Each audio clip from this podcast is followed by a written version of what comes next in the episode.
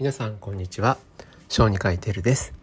この番組では育児で困っているお父さんお母さんたちのために子供の病気や育児について役立つ情報をお届けしていこうと思います、えー、11月になって急に、えー、気温が下がってきたと思います。皆さんのお家では何か暖房器具とかはもう準備をしていますか？うちは基本的に床暖房なんですけれど多くのご家庭ではそろそろストーブを出そうかなとかヒーターの準備をしている方も多いと思います。今回はそんな風に冬になると多くなる事故である暖房器具による火傷やそれに関する事故に関してお話ししようと思います。まあそれは冬になったんだからそういうので事故が増えるのは当たり前でしょうって思うと思うんですけどじゃあ実際何が危ないかって皆さん考えたことありますか？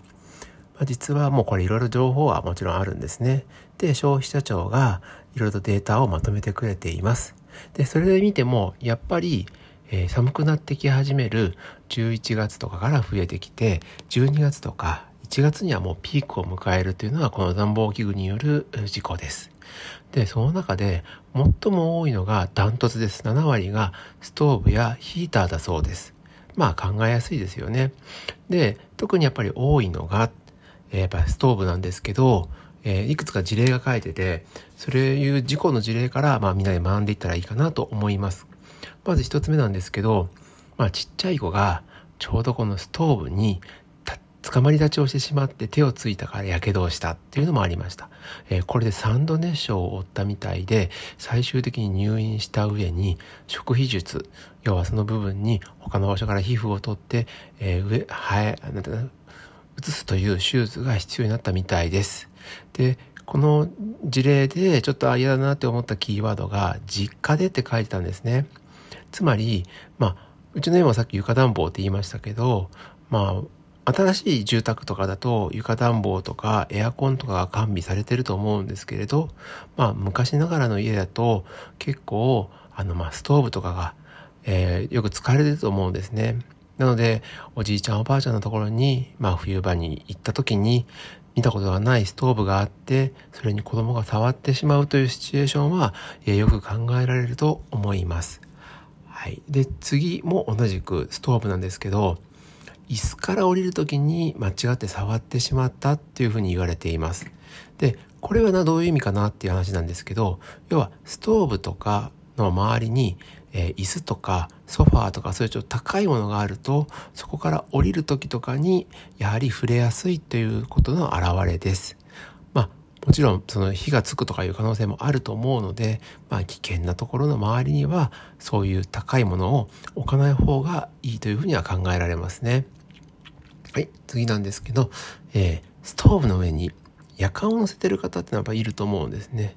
あの昔のあの絵でこうストーブの上に石油ストーブの上に夜間を置いて、そこからこう出てくる湯気が加湿をして、部屋をこう加湿してくれるっていうのがやはりあると思います。で、この夜間の中にはま熱湯が入ってるわけですから、これをこぼしてしまって、まあそれも意図的というよりかこう倒れた拍子にこぼれて、そしてそれがさらにかかってやけどという話がやはりあります。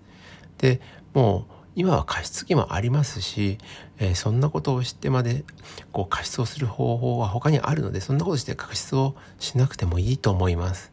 なのでできるだけこういうことはやめておいた方がいいですね。あの加湿器の話は今度しようと思うんですけど加湿器って超音波式とあの加熱式があります。まあ、それぞれメリットあるんですけど、加熱式でもやはり子供は結構火傷をするという報告があるので、そういう熱湯が子供の身の回りにあるというのは避けた方がいいと思います。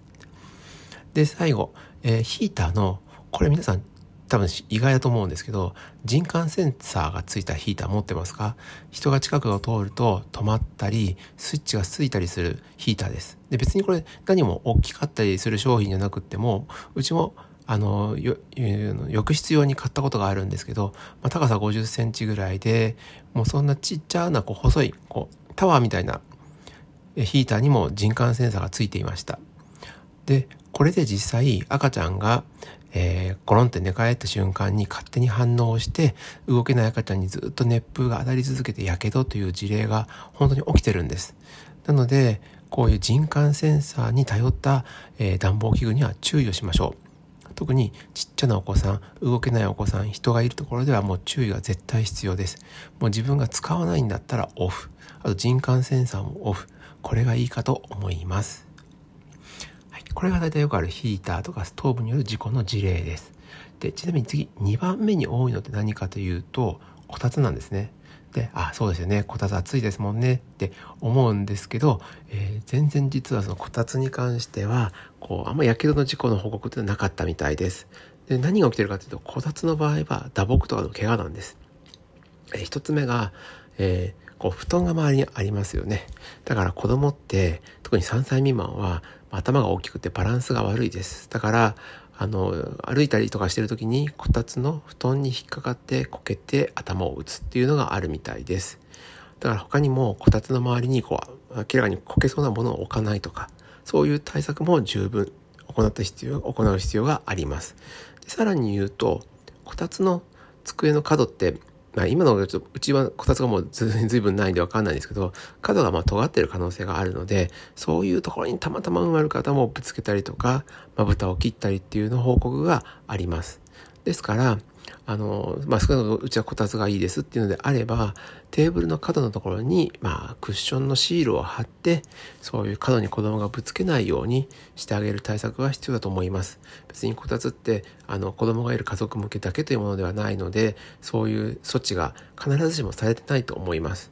お家で気になる場合は、そういうテープを貼って準備をして対策しましょう。えー、他にも、こたつの高さって意外に普通の机よりも低かったりしますから、その上に乗ったりする子供が結構いるみたいです。で、そこから落ちた時に、まあ、打ちどころが悪かったりすると、腕や足の骨を骨折する、もしくは頭を打ったりするっていうことがあるんですね。年に1回しか出てこないまあ、こたつなので、子供にとっては、まあ、場合によっては、こう、新しいものが出てきたから、ついつい、こう、テンションが上がってしまって、遊んでしまうこともあると思います。なので、えー、そういうとこに乗らないように、ちゃんと指導をしておきましょう。はい。えー、こんな感じで、まあ、これ、これが上位2つになりますけど、まあ、暖房器具で起きやすい事故についてのお話をしてみました。えー、さっきはなかったんですけど、ストーブとかの場合は、周りを、まあ、ちゃんとしたこう柵で囲ってあげるのが一番安全で良いかと思います。僕が子供の頃っていうのは、まあ、僕1980年生まれなんですけど、やっぱまだおじいちゃんおばあちゃん家とかに行くと、普通にあの石油のストーブがあって、あの石油の何とも言えない匂いがして、で、その周りにこう柵があったのを覚えています。で僕は覚えてないんですけど、どうもちっちゃい頃、やはり僕は火傷してしまったようです。親がよくその話を、えまあ、後悔とともにしてくれています。これからの時期はま冬になるので、また今までなかった事故とかが出てくると思います。えー、そういう事故の事例に関しても今後また話していこうかと思います。えー、特に、えー、こういう一般的に売られている製品に関する事故っていうのは消費者庁とかあのそういう団体がまとめてくれています。ただ結構調べないと出てこなかったりするので一般の人どれぐらい知ってるのかなっていうのはちょっと正直なところです、えー、そういうみんなが知らないけど役に立つ情報を今後もお話ししていこうと思います。それでは皆さんまた次回の放送でお会いしましょう。以上小児科医テルでした。